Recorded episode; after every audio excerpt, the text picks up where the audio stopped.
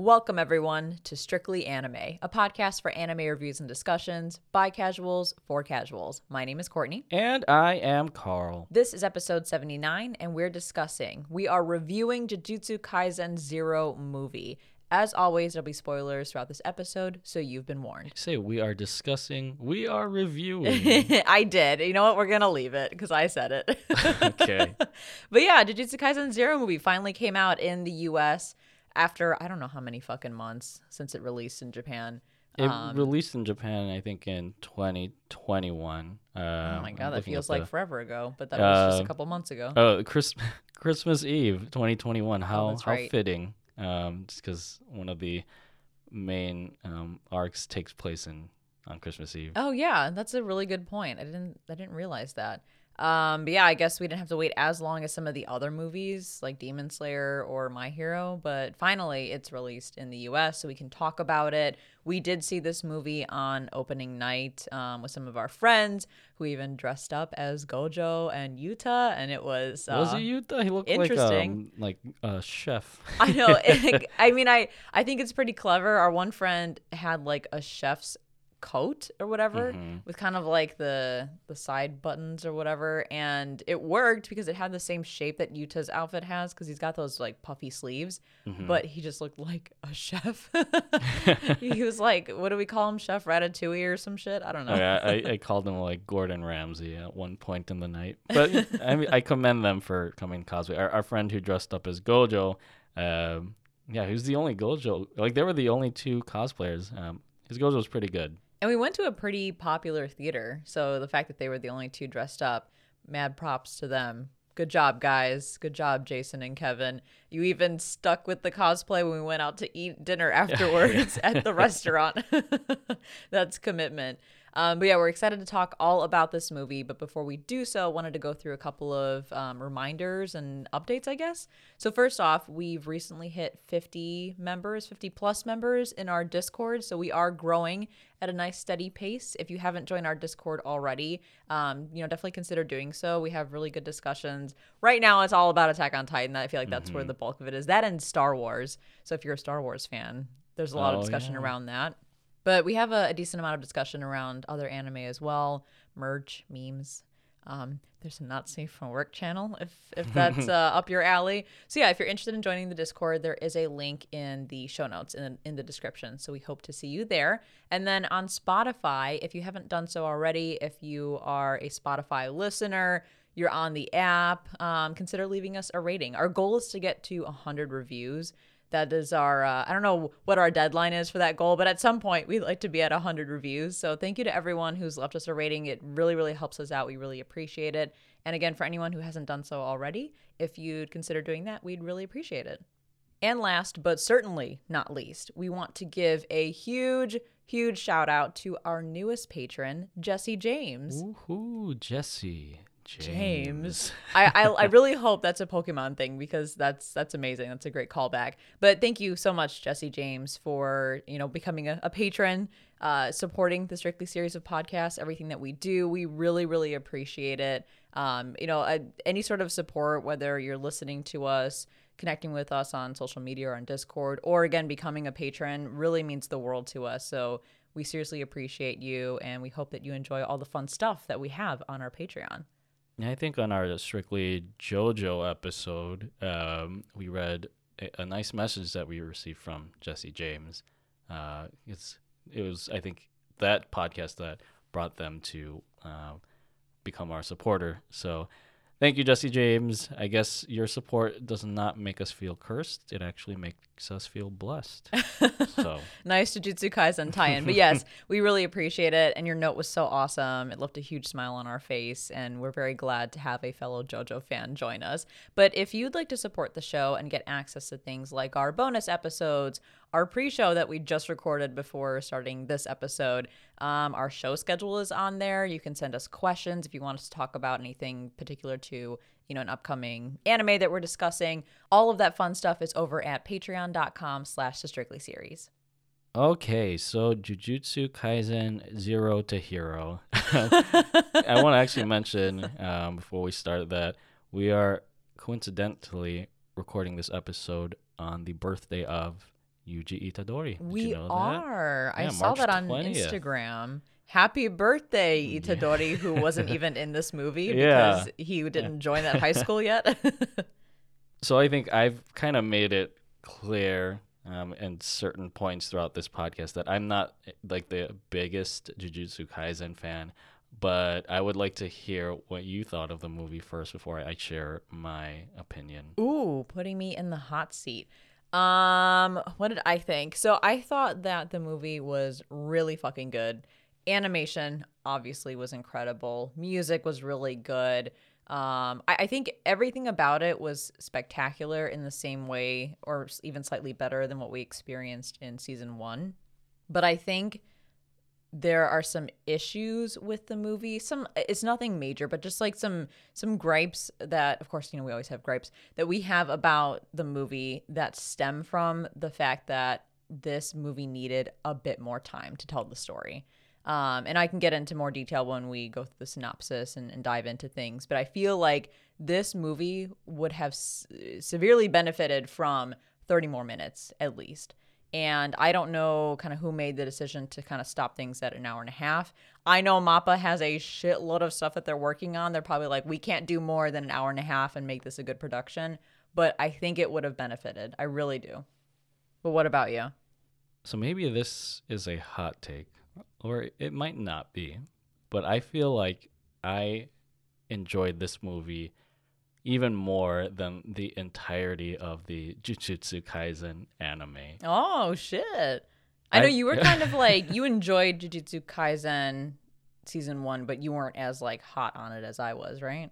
Yeah. Uh, I think I I referred to Jujutsu Kaisen before as like a, a mid anime. Oh my God. Just 'cause hot it- takes up in here. just because it like nothing really stuck out to me about it. I just felt like it was somewhat standard in the in the shonen tropes and in the power systems, but I don't know what it was about this movie that I I liked. Uh, I think it, it provided a lot of context for certain things that were left kind of unexplained in the anime. Um, we get a lot of information on the mysterious character Geto. Uh, yeah. What happened on I think it was the, the night the night parade of a hundred demons. Uh, a lot of characters always refer back to that in the anime, uh, and of course we get a lot of context and the story of Yuta Okkotsu himself, which I'm pretty sure we got shots of him whenever characters were talking about Yuta in the anime, and then the second OP for season one features him for like a hot second, and we finally get context for for that scene because that shows up as a post credits scene uh, later in this movie. I remember seeing that in the OP and like the first several episodes, that part just went right over my head. But as we started to learn about the characters, I was like, who is this guy? Who are these guys that are like in there for a hot second and we still haven't been introduced to them? But yeah, now we know. Yeah, so we, we get all of that context now. And even though I had watched Jujutsu Kaisen, we obviously have our uh, review on both parts of season one. I thought the way they crafted this as a sort of entry level story for viewers or people who aren't familiar with Jujutsu Kaisen or haven't started the anime yet, I thought they balanced that pretty well with um, bringing in fans and who are like or who who have watched the series, um, and again giving them uh, the background that they hadn't explored in the anime yet. And there wasn't any part of this movie where I felt like, okay, this part is kind of dragging along, or like, I think with Demon Slayer and My Hero, there were certain things in there that just made me question, like, what's the point? Kind of like what, what's the point of this movie? Especially with My Hero, it felt like a cash grab. I didn't My Hero movie three, right? yeah, The third movie? Yeah, the third movie. Um, but I didn't f- feel any of that with this one. I, I just enjoyed it from st- uh, beginning to end. And to your point earlier, there are certain things that I thought the movie could have done better with. Um, I think a lot of it focuses on its runtime, but yeah, like I said, like I, I don't really have major complaints about this movie, and I think it, it gave me a bit more of an appreciation for Jujutsu Kaisen. So One thing I was hoping to get um, was Gojo with slightly less OP ness to him. Like he he's constantly overpowered in the anime. Um, and I was kind of hoping because this is a prequel that we would kind of see some development on his end or maybe like he wasn't fully aware of things that he knows now or didn't have you know the type of abilities that he has now and i know it wasn't several, like that many years in the past but i feel like it was the same gojo like there really wasn't any anything new for him and it reminds me of a tweet i sent you a link to it so you can see it too um, there's a tweet that i saw a while back that basically says Jujutsu Kaisen is really just stay alive until Gojo gets here, the anime. And I'm like, yeah, a hundred percent. A hundred percent. And I'll I'll drop the link to the tweet if anyone wants to see it um, and read some of the comments uh, in our Discord. So yeah, I just that's how I feel about Gojo. I think that's this is an, an incredibly accurate tweet. And again, I, I felt like it was the same Gojo that we got in the anime. Everyone else in this movie had some sort of step back to them because it is a prequel. Even the main villain, Geto, like he he had a step back to him because this was kind of his real introduction for us. But Gojo was the same Gojo that we got in the anime. Although I will say this movie kind of explains things about Gojo that um, I, I, I kind of figure like once I learned that I was like okay that that does make sense and it didn't feel like a a sort of cop out or like a quick explanation, although it was a pretty quick explanation if you think about it in the movie. Um, but I actually I didn't mind seeing Gojo so OP in this one. Um, I think because we get so much about his backstory as limited as the movie runtime was, and really exploring his relationship with Geto uh, I think I referred to Jujutsu Kaisen as uh, like sort of like uh, um, like a Harry Potter anime, just because it has like magical lore. Wait, but, what was the one that I got? The reference, um, the the Muggles. Yes, the Muggles are in this this anime. yeah, um, and even, like just even the story of Geto and uh, Gojo's relationship, so that that feels like it was ripped straight out of the Harry Potter series too. Um, so I, I appreciated that like even though Gojo was OP in this one as he was on the show, uh, the film does provide more context as to why he is so OP. Yeah, and I, I definitely want to dive into that context and really all the context f- surrounding each of the characters that was in this movie. Um, but let's let's jump into the synopsis. And for anyone who's not familiar, whenever we review a movie, we don't do a chronological like kind of breakdown or, or discussion. We just kind of talk generally about the movie, so we'll do the same here. All right, so let's dive into our synopsis and discussion for Jujutsu Kaisen Zero, which is a 2021 Japanese animated dark fantasy film based on the manga series Jujutsu Kaisen Zero, a prequel to the Jujutsu Kaisen manga series, both created by Gege Akutami, directed by Sung Hoo Park, and written by Hiroshi Seko, and produced by, of course, MAPPA, the movie follows Yuta Okkotsu as he learns to reconcile with the cursed spirit of his childhood friend while studying to become a sorcerer at Tokyo's Jujutsu High School. We start the film off with the boy who lived, Yuta, as he is morbidly protected from some school bullies by a demonic presence named Rika, the girl who died. Later, learning that it is the specter of his childhood sweetheart who got isekai'd into the afterlife far too soon.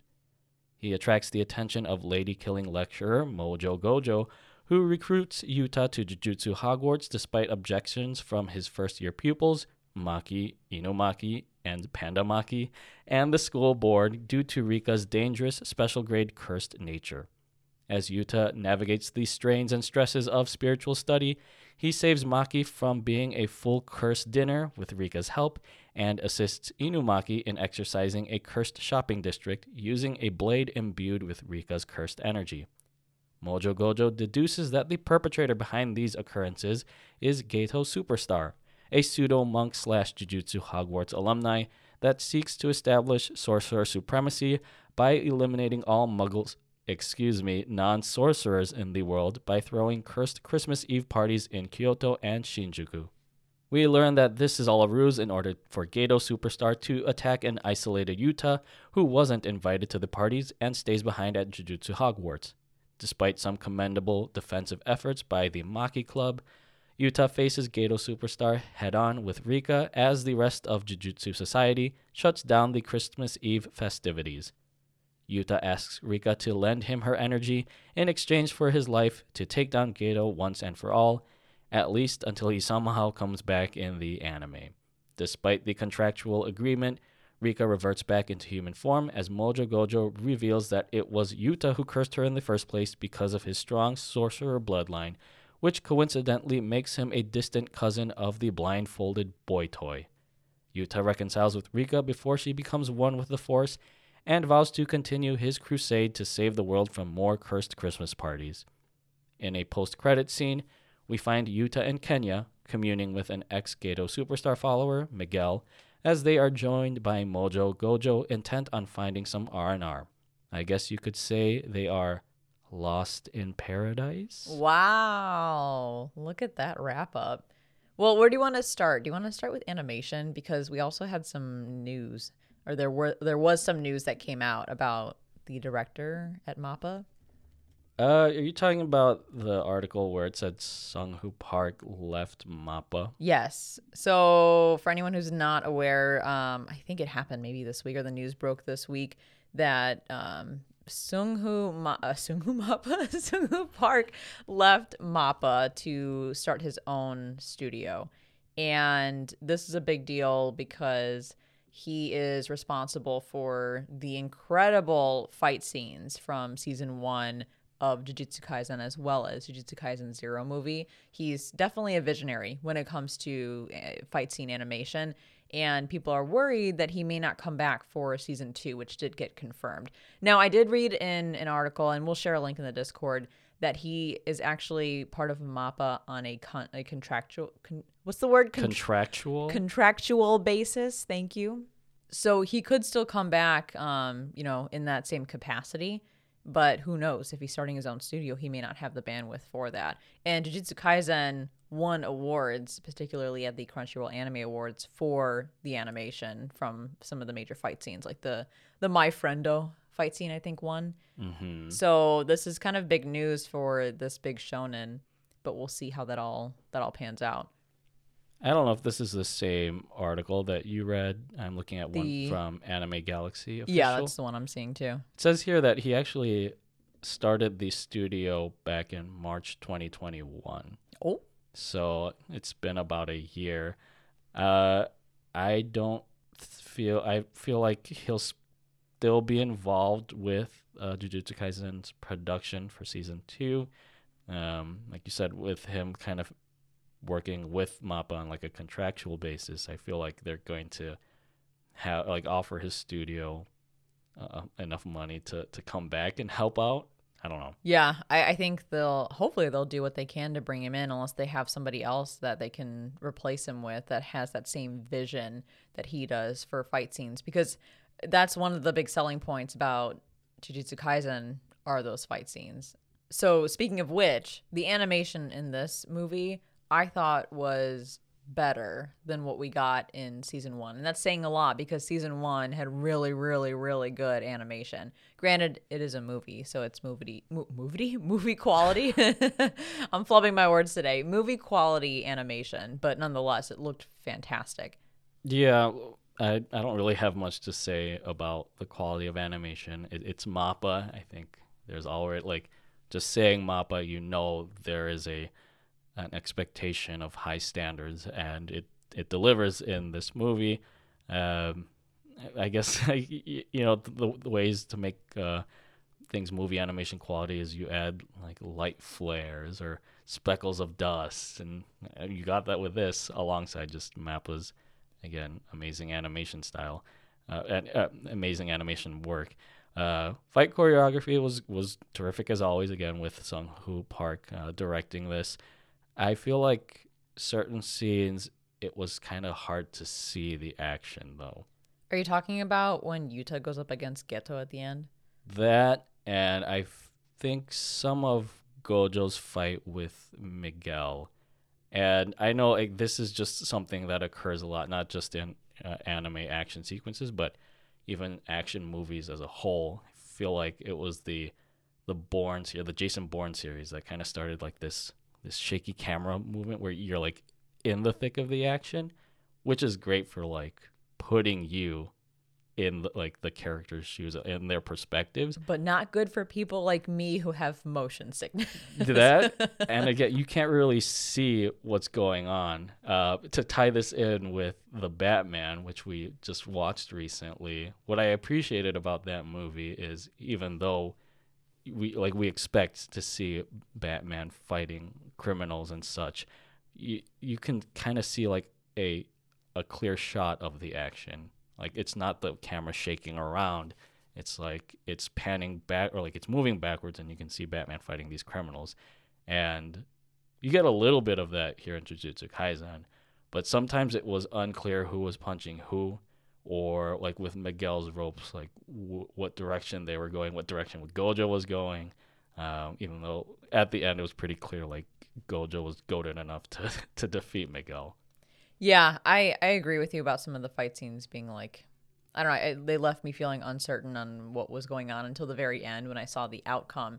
But overall, just amazing. I think the choreography, one one piece of choreography that stuck out for me was the very first fight where Maki went up against those three curses um, when her and Yuta were mm-hmm. at the mm-hmm. school. It was like what two minutes at most, not even like a minute and a half and I just thought the way they choreographed her going after the three um, curses and just the flips and the kicks and the sword or whatever her weapon slicing through it, it looked really good.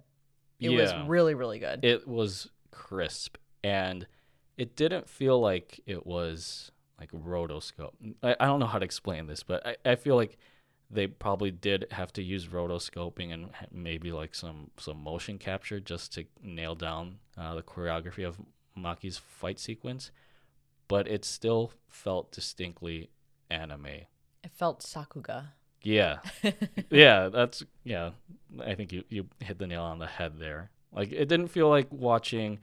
I don't want to spoil Attack on Titan, but the the one scene back in part one of the final season, um, it was a dinner scene. Oh yeah, where I wanted to scream because yeah. the rotoscoping was just so blatant. But yeah, here it just it it felt right. It didn't take you out of the moment, and it it showcased Maki's prowess very well. That was a great start to the fight scenes and the choreography. As soon as I saw that part, I was like, "Ooh, we are watching a Mappa movie. Like this is this is next level." It was really really nice. So yeah, I think animation overall amazing. I besides kind of your point of just like too much going on on screen in certain moments, overall, I thought it was absolutely spectacular. Um, and I really don't have like any any other qualms. But I guess in terms of soundtrack, what are your thoughts on that? Because you're the you're the music person. I I'll give my really quick two cents. I thought that the soundtrack was good, although I was kind of taken by surprise that we had so many songs in the middle of the movie that had lyrics to them and I'm not always for that in anime movies. Um, like other like Hollywood movies, yeah, it makes sense that that shit's peppered throughout. But for some reason, for anime movies, I usually prefer just music with no vocals. Really, the only vocals I noted were at the very beginning, where it felt like the like it was the OP. You had the shot of Yuta going about going about his daily routine before starting at uh, what is it called? The Jujutsu Hogwarts. Jujutsu High. yeah, Jujutsu High. Um, and you have like the the title credits going across the screen, and you hear. I th- so I think the song is called "The Cursed Child" by Alisa Okehazama. Uh, I didn't mind it. Again, it it felt very OP like. Uh, I, I remember catching one lyric where the rhythm felt off, just because they were singing in English. I've talked about this before, where um, they use English lyrics in these Japanese shows, but it's not like native English speakers who are uh, singing or writing the song. So th- sometimes the cadence feels off. Or like the inflections aren't in the right spot. Right. I thought it was a, a great song. Um, very melancholy, just to reflect on like what Yuta's going through at that moment when he's starting at Jujutsu High. Um, but I guess other than that, like in terms of music and composition and score, uh, I have a note here that the film was composed by Hiroaki Tsutsumi and Yoshimatsu, Yoshimasa Terui.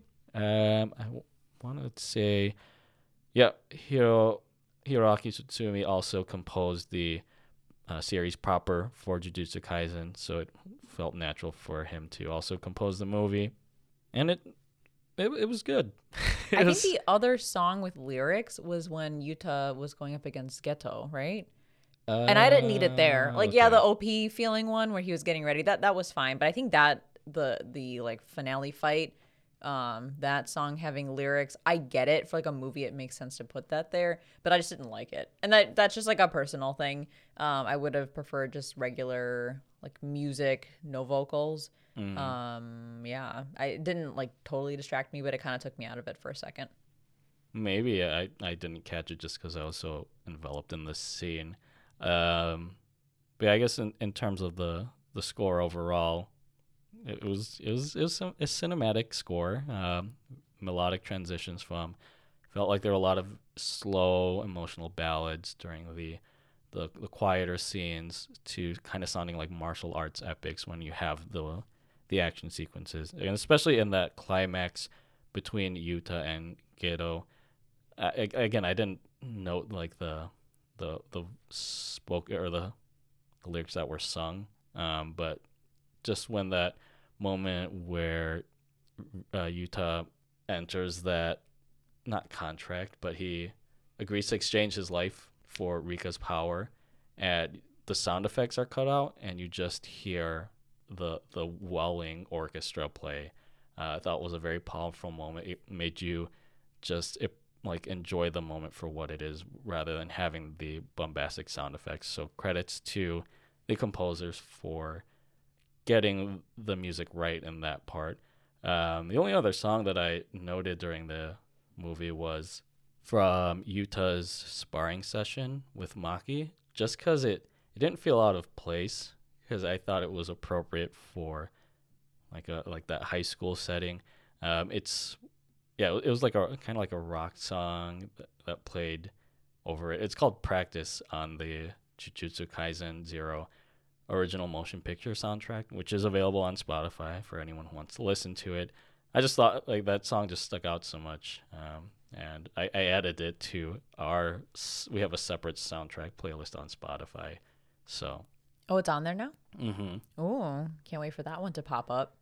Um, so let's talk about characters next, uh, separate from the story. I, the story is going to be the meat of this discussion, but I kind of just had some general thoughts about three characters in particular, and I don't know if you have any just general thoughts as well. It'll kind of play into the actual story, I'm sure. But um, first off, with Yuta, I knew nothing about him going into this movie. I only knew that this movie was a prequel for the show. I literally knew nothing else. So, from the promo images, from the key visuals, I actually thought that he was Gojo's age or maybe like a little bit older, and that the girl he was with, which was Rika, was actually his daughter because I saw that he wore a wedding ring. So I was like, oh, hmm. this is gonna be, I don't know, like maybe he was a teacher at Jujutsu High or whatever. Clearly, I was wrong. Clearly, I was way off about it. This is not what I was expecting. but what were your initial thoughts about Yuta before going into the movie? Did you think the same thing, or did I just completely misinterpret all of the key visuals? Um, I didn't even realize he was wearing a, a ring in the visuals. I just went off of what I remember from the show is that these the students and the teachers at Jujutsu High would always kind of speak like highly about Yuta as if he were this OP character. But what caught me off guard, I think from the very first scene, it's like we, we see Yuta being tormented by the bullies at his former school, and then Rika steps in to stop them, and I think like she brutally murders all of them. Uh, I I wrote a note that Yuta reminds me of like Courage the Cowardly Dog, Uh, and maybe it's because like the the voice acting performance makes him sound so feeble, and he does kind of feed into certain like shonen tropes and archetypes. He's a Tanjiro and a right. Midoriya and a Takemichi. hmm Like he doesn't want to like get in anyone's way and just feels so defeated in life, especially with Rika's death and him feeling like he was the one who put the curse on her. Uh, the theory, which turns out to be true by the end of the movie. Um, so I wasn't expecting him to be so shonen esque, I guess. I completely agree. As soon as he opened his mouth and started talking, I was like, what the fuck? That is not what I expected. Again, because I thought he was going to be like a young adult, not a teenager. And so I expected him to have like not a deep voice, but I don't know, something deeper than the voice that he had and maybe like a little more of like a put together presence. Yeah, I completely had no idea what Yuta was all about, clearly. I was very much surprised. Not that I disliked his character by any means, it just was not at all what I was thinking. Yeah.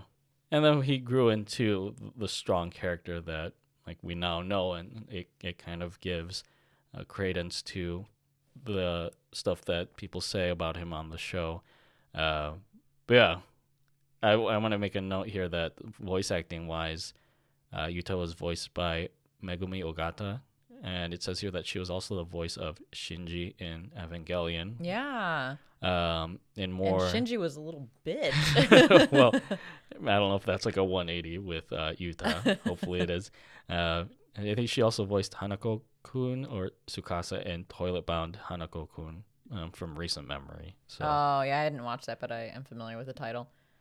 but yeah, so, so unexpected personality and performance for Yuta, but I I grew to like him at the end, uh, just because like his his virtues, his ideals in, in fighting off um, Geto and like the the nature of these villainous curse sorcerers while also protecting his friends was a very noble thing to do. Let's move on to Rika. Um, she got isekai'd in the beginning of this movie by the tropes. She technically got isekai'd. I wonder where she is now. Well, we know now that she is resting in paradise, hopefully. In right? another world. Yeah. but yeah, I, I think that Rika was a really interesting character that we didn't get to see much of. And we'll get into that when we talk about the story, but I wanted more of Rika. Um, not just Rika the stand because Yuta was the stand user, but like Rika the the kid from the flashbacks, the the Rika, the real Rika that Yuta knows. I wanted more of that. Um, I don't know. I just felt like she was barely in the movie, both as a curse and as a backstory character. Which is kind of odd because I was reading somewhere that the um, the director, I guess Sung Hoo Park and like the team, in order to increase the runtime of the movie, they added things that weren't in the original series, which was I think only four chapters. Uh, they added backstories such as the that between uh, Yuta and Rika, um, and then that between uh, Geto and Gojo, which I'm sure we'll talk about later. But we only, it felt like only five minutes total of flashbacks we get between Yuta and Rika. It doesn't really help cement the the the closeness of that relationship than if we were to get like a if this were split into a series like getting a, a dedicated episode um, as a flashback. I completely agree. It's that classic case of don't tell me something is, show me something is the way that it is. And you're I I, am convinced that Yuta and, Rika were in love and that he still cares about her, obviously, because this whole situation kind of snowballed from their relationship.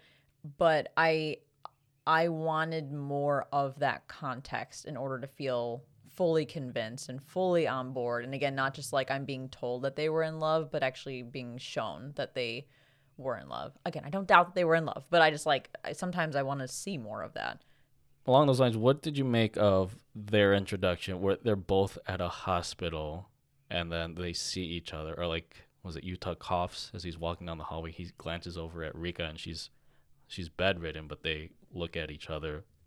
Like I didn't know if they explained it at another point in the movie, um, and I just missed it. But like, were they suffering from something and they just bonded over like their their time the hospital together, like going through their respective Ill- illnesses? I have no Yeah. fucking idea. So, and yeah. that's the problem. Yeah. And again, we'll dive into this more when we talk about writing and story. But yeah, I mean, what purpose did that serve? right? The way that it was shown to us in the movie, what purpose did them being sick and being in the hospital serve? They could have just been classmates. They could have been mm-hmm. neighbors. They could have been kids that just met at the fucking library. I don't know. It didn't. It, it, the way that it was presented, it wouldn't have mattered how they met. But for some reason, they made it sick kids in a hospital. And so, is that important? Is that why Yuta is weak? Because physically he is frail from his illness? I don't know. Like, did Rika give him the engagement ring because her time on this earth was limited? I mean, granted, it was technically because she got isekai'd, um, you know, a little bit after they met or whatever. But she said like when we grow or get older. Exactly. like to- so there was no sense of like impending doom that one or both of them was going to die soon. And so they, they made this promise to each other. There was none of that. Like, what was the point of making them sick? What is the, the dere dere? It's like byoki dere, I think, because byoki means sick. Um, so the, the, the dere dere type, I think, is byoki dere. That, that's what these two were. But then it served no, no purpose to the overall story. Yeah, I think the movie definitely needed to develop the the love connection between them more. And I know at the end of the movie, uh, when Rika is freed of the curse that uh, Yuta inadvertently placed on her, like you get this sort of demon demon slayer style level of closure with her, and it's it's it's a, an emotional scene where she like lets go of Yuta and tells him, um, "I'll wait for you on the other side, but just don't come sooner." Something like like don't come sooner than expected. Yeah. Uh, like it it it still has that emotional weight, but again, I feel like we hadn't seen enough of the relationship between them to even carry more of that weight.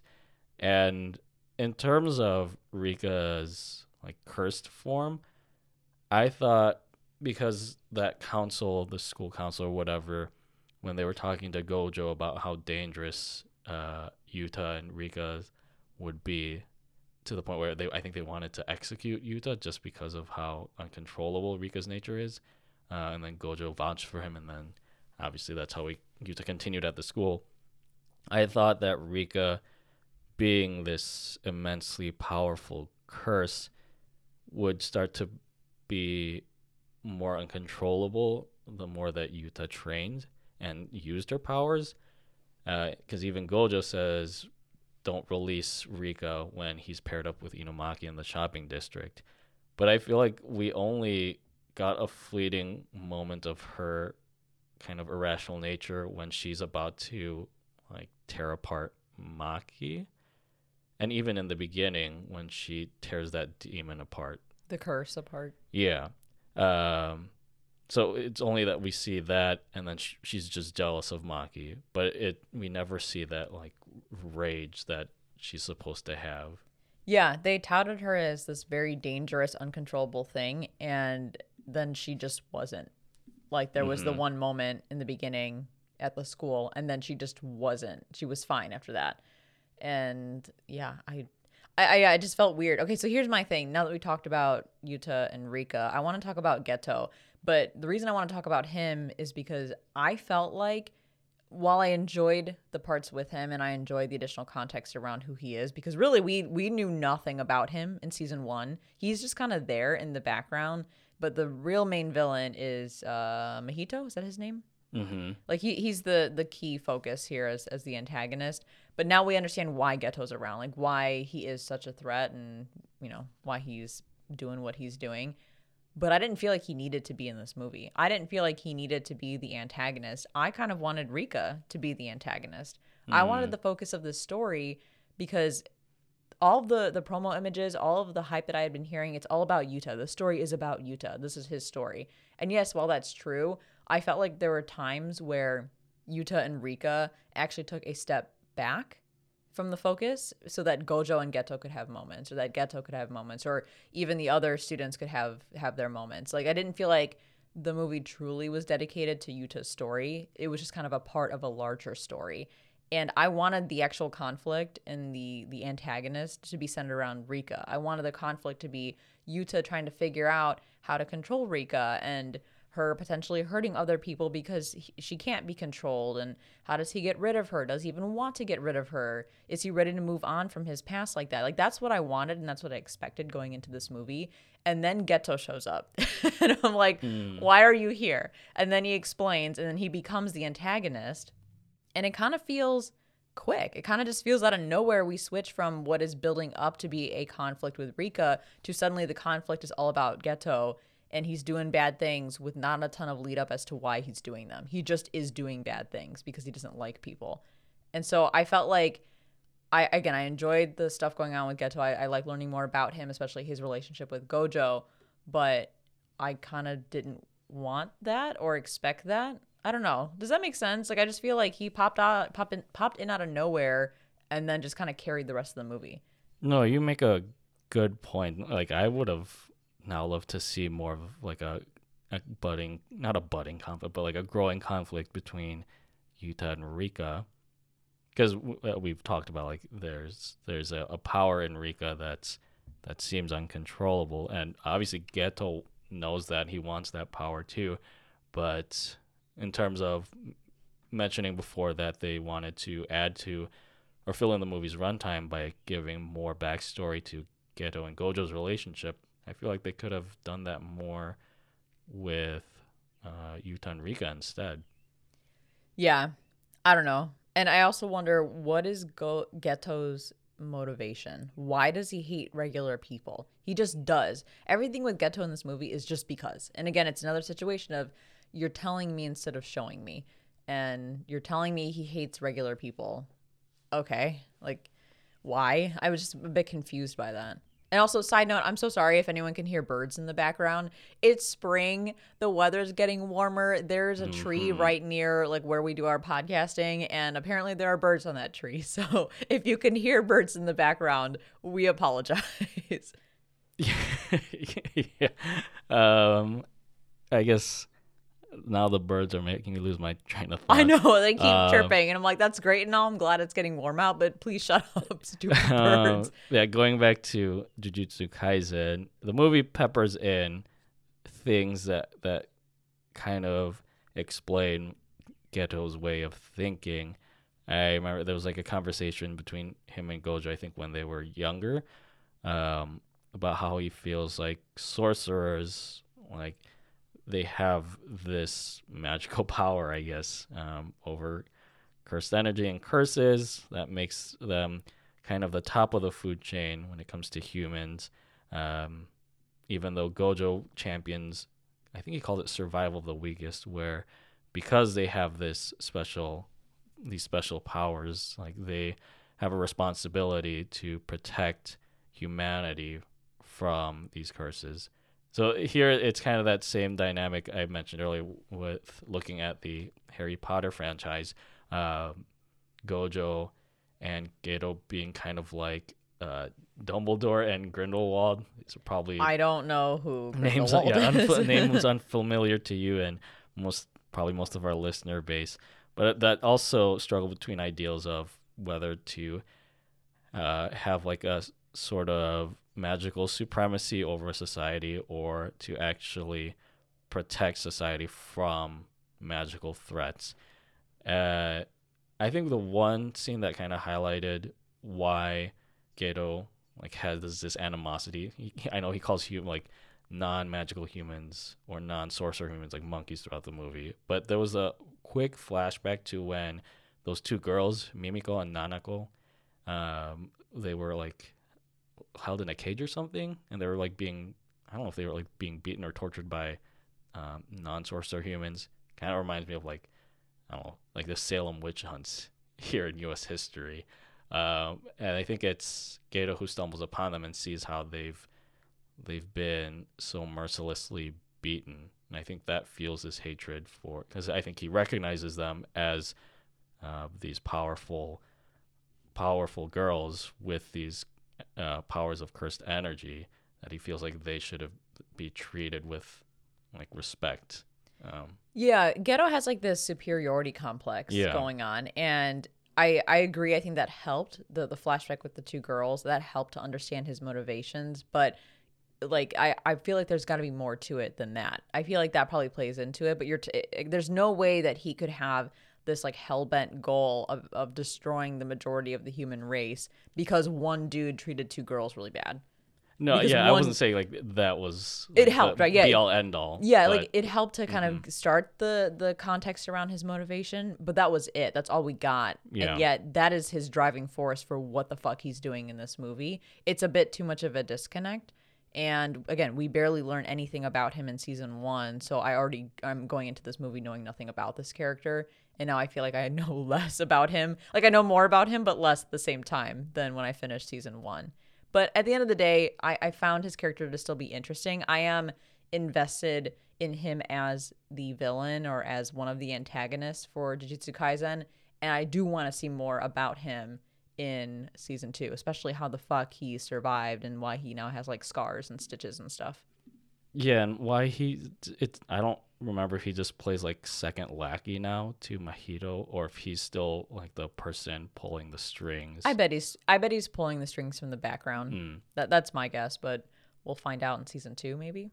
Yeah, and now that I think about it, uh this movie pretty much explains why Geto has stitches on his head. This is the whole the, The whole per- reason this movie exists. there's there's kind of a parallel here with the the Demon Slayer Mugen Train arc. Um, that like- special like episode one. yeah, about that adaptation. that one character. Yeah, yeah. no spoilers, but yeah, if if you watch that, you probably know. If you listen to our Demon Slayer season two review, you'll know what we're talking about. It's that thing of like boiling down things to their very essence, and yeah, all of Jujutsu Kaisen Zero is just explains why Go uh, not Gojo Geto has stitches on his head. and who the fuck that guy was in the OP that we oh didn't know. yeah, that too. Well, let's let's move on to I guess more of the the heart of the conversation, which is the writing and the story and where our qualms essentially stem from. The one core issue that kind of leads into these certain things that we wish were a different way in the movie. Um, so I'm just gonna ask this question like straight up.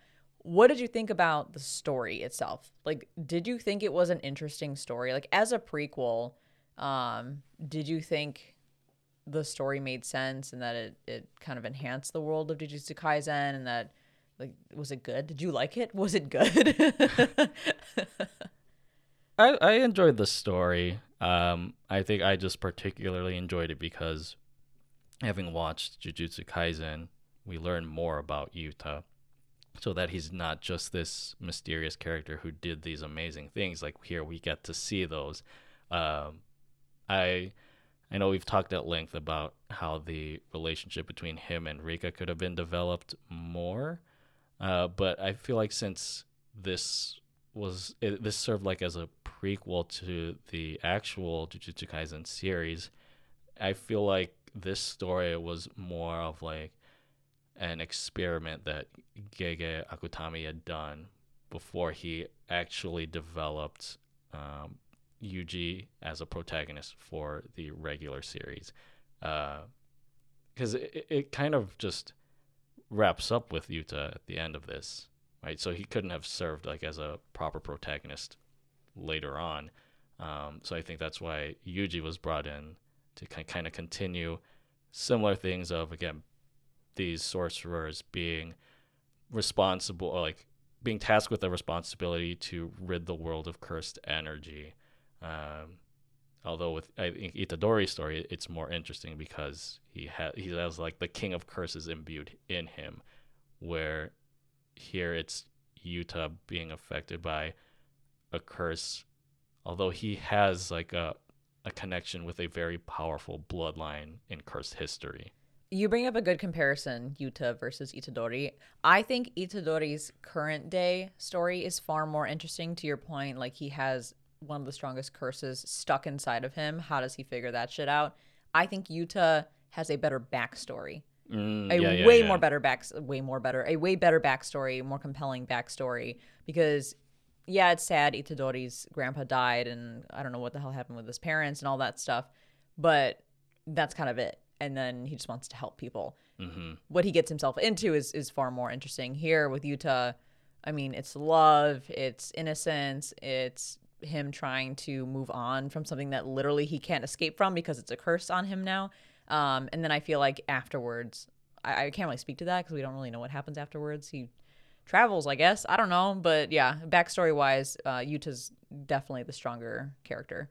Mm-hmm. I guess it's interesting that you know with uh, Geto championing supremacy in source or in being sorcerers and wielding cursed energy it's it's love i guess that kind of defeats his sense of justice Love conquers Uh, all. and i think even gojo says something in the movie like love is the most unique form of cursed energy it's like the most dangerous. I Yeah. think he says. and so yeah it's, it's kind of poetic justice that that's what takes Geto down And that makes me wonder does Gojo have a love backstory where he was hurt or something?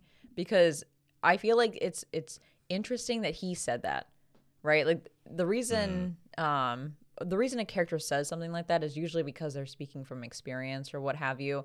And that could play into Gojo's very like carefree nature because he's maybe too scared to get attached to anything because he had a traumatic experience with love in the past. I don't know. I could be pulling shit out of my ass. This is purely theoretical, but I just found it interesting that he was the one that said that and that he said that love is the most dangerous form of curses or whatever it was. yeah It was like a little like a little breadcrumb. I felt like it was a breadcrumb for maybe a larger picture or something we'll get later on. I don't know, we'll see. Yeah, the only person I can, I guess, romantically connect him with is that that one teacher with the the hair over her head The or hair, not hair over her, hair over her face. Yeah, Yeah, she got that braid. Maybe. and I know she, like she made a cameo appearance in this movie. Or I could romantically connect him with the one teacher from Kyoto, the Kyoto school who wears like the oh. shrine maiden outfit. And She, she was, was like- in like the latter half of season two. The one who used like a bow and arrow. I think so. She's got like the scar on her face. Yeah. I feel like they had some flirtatious energy, but who the fuck knows? It's Gojo. I don't know. But from my point of view, I thought as a prequel, this was great. I thought the story was super interesting. I love everything about Yuta. I love the the the fusion with him and the characters that we've already um, met in season one. Um, I, I think that that additional context around those characters that we're familiar with was really great, and this prequel allowed us to do more world building. But really, at the end of the day, and I'm just gonna get into it now. the The issue with this movie was the time to explore everything. Uh-huh. They set up these really cool pieces and didn't give us enough time to explore them. So I wanted to say the pacing was odd, but it really wasn't the pacing. It was because to your point earlier, it never felt like anything was drawn out or moving too fast, with the caveat that like they were not giving us the time to explore certain aspects. So I don't know if it was a pacing issue, more so just like a runtime issue, but I I felt like all of the things that irked me about this movie all stem right back to the fact that if they had more time to explore XYZ, it would have been much better for the movie. Yeah, I think the big issue I had related to runtime is with the movie sort of rushing Yuta's character development because we get the two the two I guess you could call them like mini arcs where he's uh, fighting with Maki and Inumaki um, at the respective places where Gojo puts the veil over was it the kids school to find those two kids and then the shopping district to get rid of the cursed energy. Uh, it's clear like in those situations Yuta's very inexperienced and we see him train with Maki to get better at using the blade and then all of a sudden the what was it? Christmas Eve comes the the night parade of a hundred demons which I'm glad that we finally get to see that uh, in anime format and you know, giving context to the conversations that characters had in the regular series about how epic this night was. But it's just weird to see Yuta being able to hold his own against Geto, who's supposed to be this cursed sorcerer force to reckon with in such a short amount of time. Like we're just expected to believe. Like this all takes place, I think, within Yuta's first year at Jujutsu High. Like how how are we led to believe like he he became that OP enough to Didn't even realize it was almost a year. right? It felt Yeah. like like 4 days because there was no clear break between like the time skips. like where mm-hmm. we are saying, okay, yes, now we are further in the future, and yes, now we are further, further in the future. And yeah, I think that's just because they had to do what they could with the limited runtime that they have. And uh, just to name some things that I wish had more time to be flushed out. Um, again, Geto's hate of normal people, uh, Rika and Yuta's relationship. To your point, Yuta's journey with not only learning how to master the use of his curse, Rika, but then also how to imbue it into his sword and then fight Geto with fucking full confidence and like barely during that fight have a single moment of like weakness or surprise or whatever. Like he had his shit together that whole fucking fight. I was like, damn, you're like at Gojo level and you're only one year into your fucking time at Jujutsu High Yeah. eh, like where did that all come from um geto and gojo's history because we find out that they were best friends um again like yuta going from basically being called a weakling by gojo to being a fighting master like i wanted to see more of gojo training him kind of the same way that he does with itadori also Rika and Yuta being sick. Like I need more context around that. Um who the fuck this family is that Yuta comes from or even Rika's family history because Gojo did say that yeah, we looked into Rika's family history and then we also looked into yours, but we like find out nothing about Oh, Rika. that's right. Yeah. I, I feel like who is Rika? I don't know anything about her other than Yuta was in love with her and then she she, was got just isekai. a, she was just a plot device. Exactly. And that's that's not how it should be. It shouldn't be that this really important character to Yuta's backstory is just a plot device. I want her to be significant. But all of these things, or at least the majority of them, could have been resolved had we had more time for them to tell the story and flush out these really cool pieces. And then there was the conflict. What was it? The the Walking Dead night or whatever? The night of parade of a hundred demons. That thing. Okay, so that I feel like had we tailored that down a little bit, maybe there would have been more time for other things to be explored. Yeah. Here's my issue with that whole parade. The conflict, that conflict, the fighting in Tokyo and Kyoto felt like it did nothing in service to the plot and was more so an excuse for two things. One, to showcase more fight scenes, especially for Gojo, just to flex MAPPA animation and choreography. And two, an excuse to give us cameos from characters previously introduced in season one, like Nanami or the chick with the white braid in front of her face. Like it, it didn't the that whole conflict didn't even achieve its one job of keeping the members of the high school distracted from what was happening with Yuta and Geto. Geto set that whole thing up so that he could go to the high school and kill Yuta by keeping everyone else preoccupied. But Gojo immediately realizes what's going on and sends all the students back. And he kind of was like, I'll be there in a second too. He could have just gone back himself and stopped the whole issue.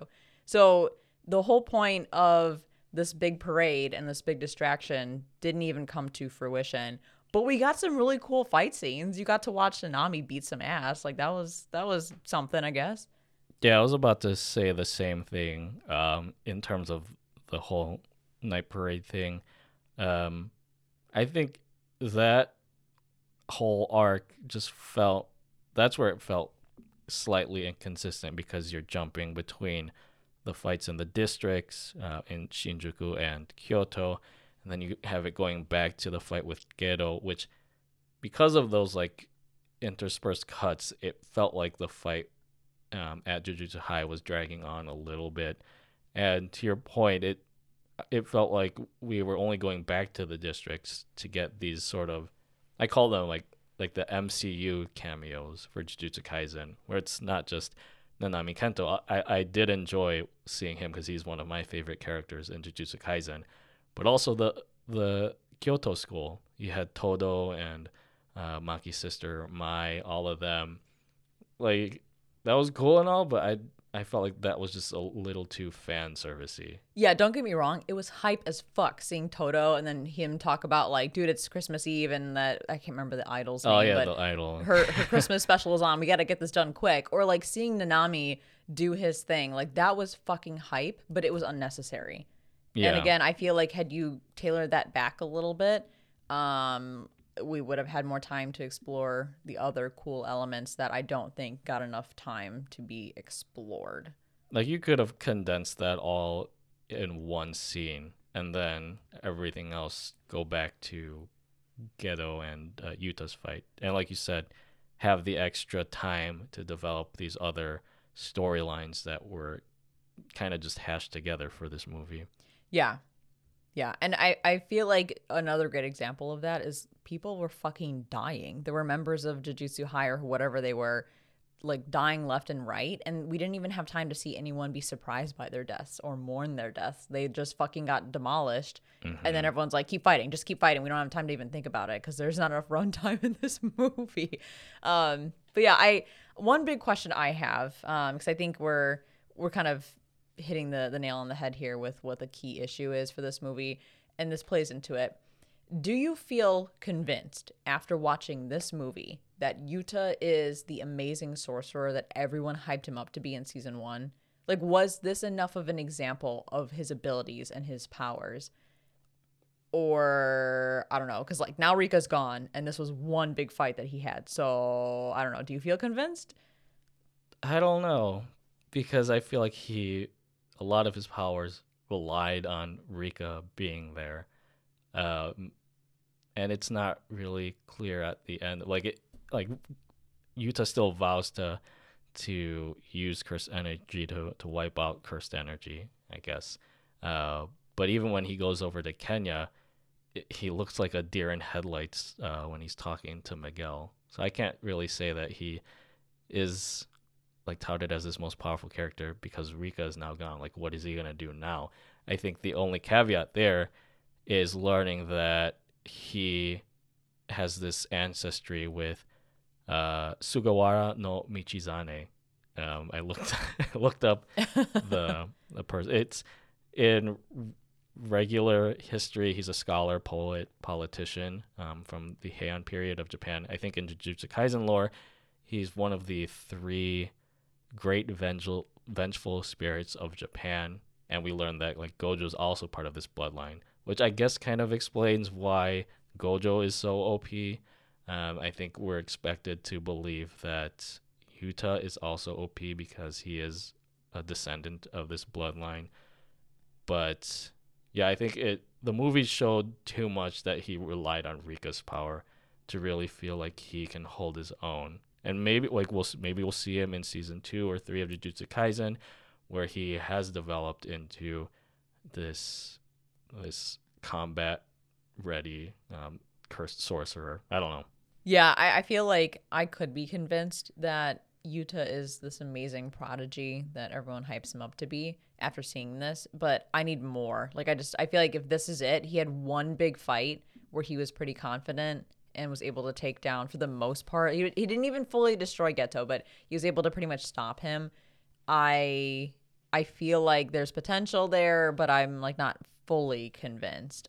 Did more happen in between that we didn't get to see because again, like it's just a movie that I think lends to his powers. Maybe I don't know, but um, I d- I don't feel as convinced as I kind of wanted to feel based on the hype around this particular character and everything that we've gotten from him, like the breadcrumbs that we got in season one. So I'm excited to get more about him because it seems like the post credit scene potentially teases his return in season two. So I was actually watching um, IGN had a video of all sources, um, uh, like uh, ending and post credit scene explained, where I think this post credit scene takes place during season one, uh, because there was a scene where Gojo, I think he said he returned from vacation right before that that um, high school tournament. You remember? Oh yeah, that's right. Yeah, and he handed out souvenirs to I think the Kyoto students.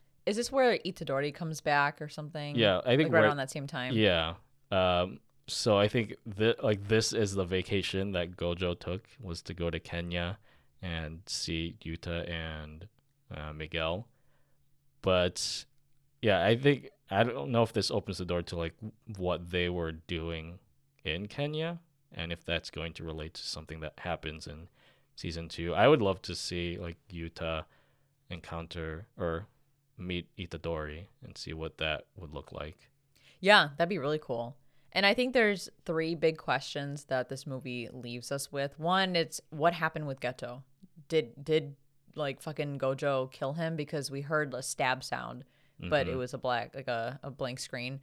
Uh, second question: What does Yuta do now? Is he trying to live a normal life? Is he just hanging out in Kenya? Does he still have his jujutsu abilities? Um, and I think the third, que- actually, yeah, third question is: What the fuck happened with Miguel? He went from villain to friend. He went from foe to friend. So how I- did that happen? I think Gojo's just scared him shitless, and he's like, "I'm on the wrong side." yeah.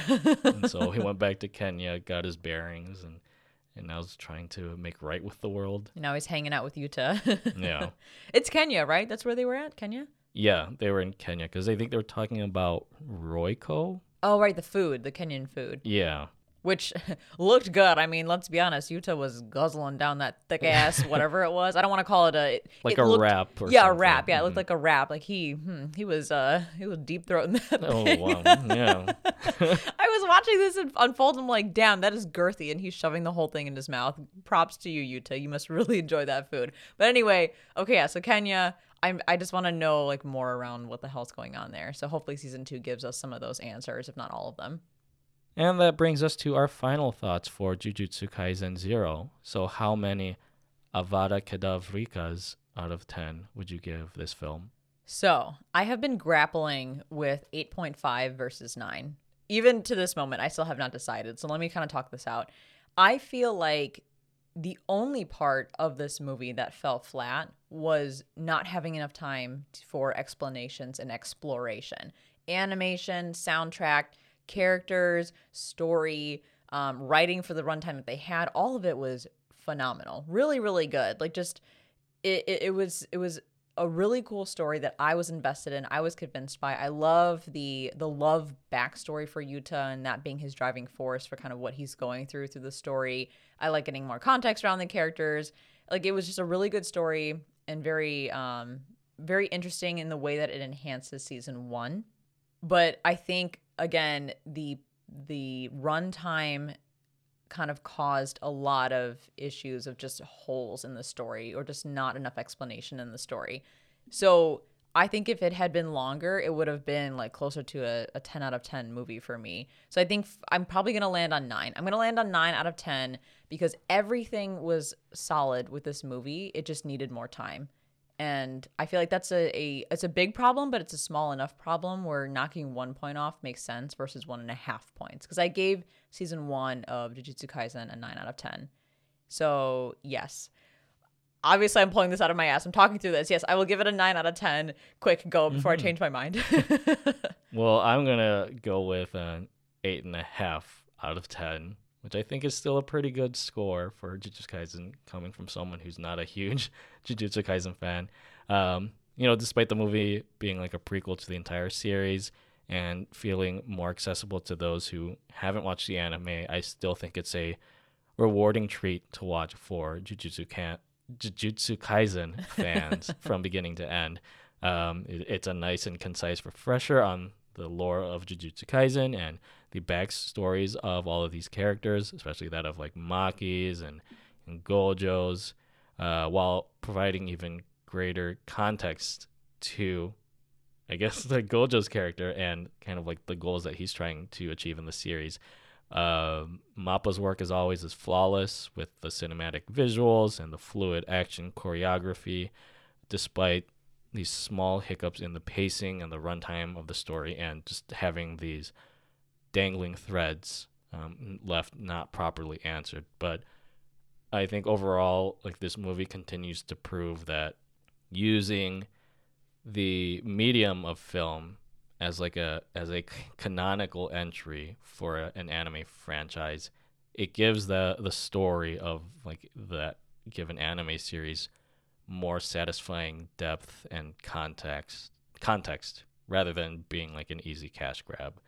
And I guess for my final words, it makes me actually excited for the next season of Jujutsu Kaisen. hey, let's So- go. Okay. That's good. Glad to hear it because I really like the show.